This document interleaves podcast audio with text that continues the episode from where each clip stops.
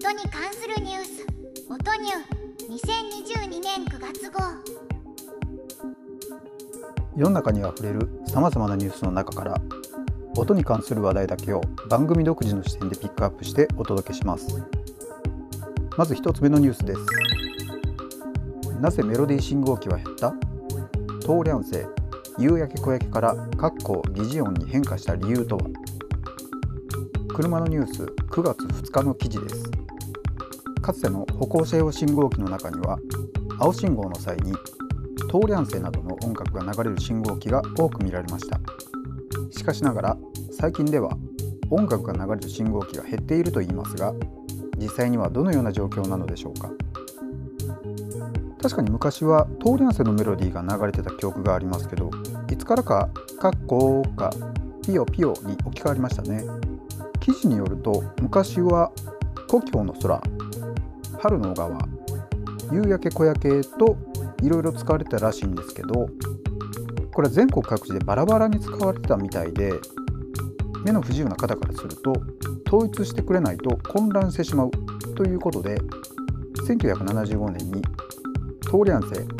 故郷の空の2曲を使うことで統一されたそうです。それが2003年にはより分かりやすくするために現在の「カッコ」と「ピヨピヨ」になったらしいです。2003年ってことは19年前ですからうちの子を含めてトーリャンセを聞いたことがない人もたくさんいるということですね、まあ、各いう僕も75年生まれなので夕焼け小焼けは聞いたことがないということになりますね。続いてのニュースです。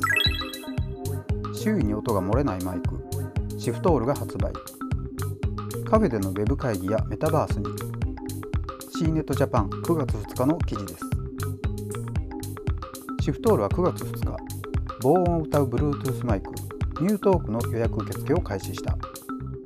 希望小売価格は税込1万9900円で発送開始は2022年11月から12月頃を予定する。VR ゴーグルに似た形のこのマイクで話すと聞き手には声以外のノイズが小さくなるし自分の話し声が周りにも聞こえにくいということだそうですウェブ会議の場合だと会議室じゃなくて自分のデスクであったり自宅の部屋からだったりすることがよくあるので周りの騒音が気になることはよくありますけどかといってこんな半号を猿グッはしたみたいなものをくっつけた形で会議の画面に共有されるのはかなり抵抗がありますね。まあ、使う時は画面共有を切る前提にしたいところですけど普及していくとそれも当たり前になるんでしょうか？VR ゴーグルもまだちょっとギャグっぽい扱われ方をしている気がするのでそうそうなかなか慣れない気がしますけど。続いてのニュースです。サターン V の発射音はコンクリートを溶かし草を燃やしたか。都市伝説を真面目に検証。空へ9月3日の記事です。アメリカ航空宇宙局 NASA が開発したサターン V は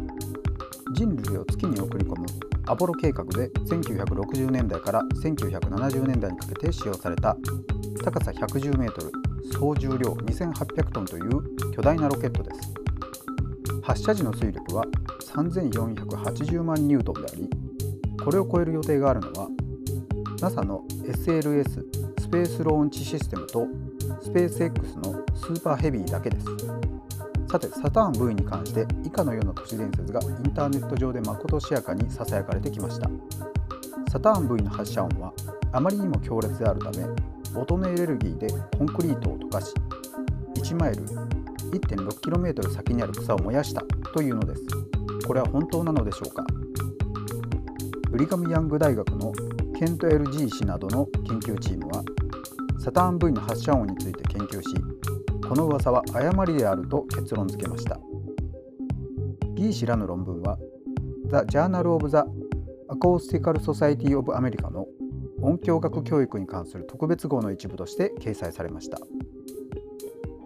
ロケットの噴射で出る炎ではなくて音で燃えたり溶けたりするというにわかには信じがたい話ですが実際この論文でもそこに関しては否定しているみたいなんですけど音波で温度が上がることは確からしいです。要するに空気の圧縮膨張が音として発生するので彼らが気づかない程度に温度は上昇しているんだそうです。サタン V ロケットの音のエネルギーは航空機の1万倍にもなるそうでそれによって起こる温度の上昇幅は21度くらいだからコンクリートが溶けたり草が燃えたりはしないということですけど音によって温度が21度も上昇するという時点で他では普通ありえないような超常現象という感じがします。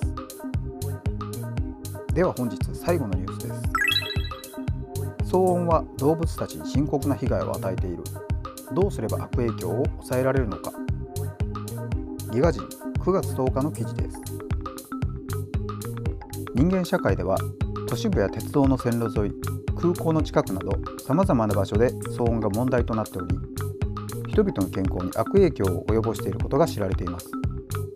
ところが騒音が動物たちにも深刻な影響を与えることはあまり知られていないとのことでアングリア・ラスキン大学の生命科学研究者であるフェイ・クラーク氏らが動物への騒音被害について解説しています。うちにチワワがいるんですけど大きい音がしたらすごく吠えるんですよ。掃除機とかインターホンとかあと花火とか。で犬の聴覚って人間よりはるかに高性能で人間の最大過聴領域って 20kHz ぐらいなんですけど犬って 130kHz ぐらいまで聞こえるんですね。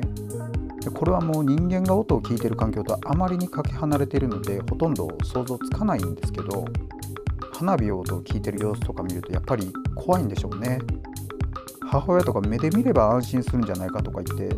花火が見えるところまで連れ出したりとかしてちょっと今思えばかわいそうなことをしちゃったんだなと思いました犬用のイヤーマフとかもあるそうなので今度探してみます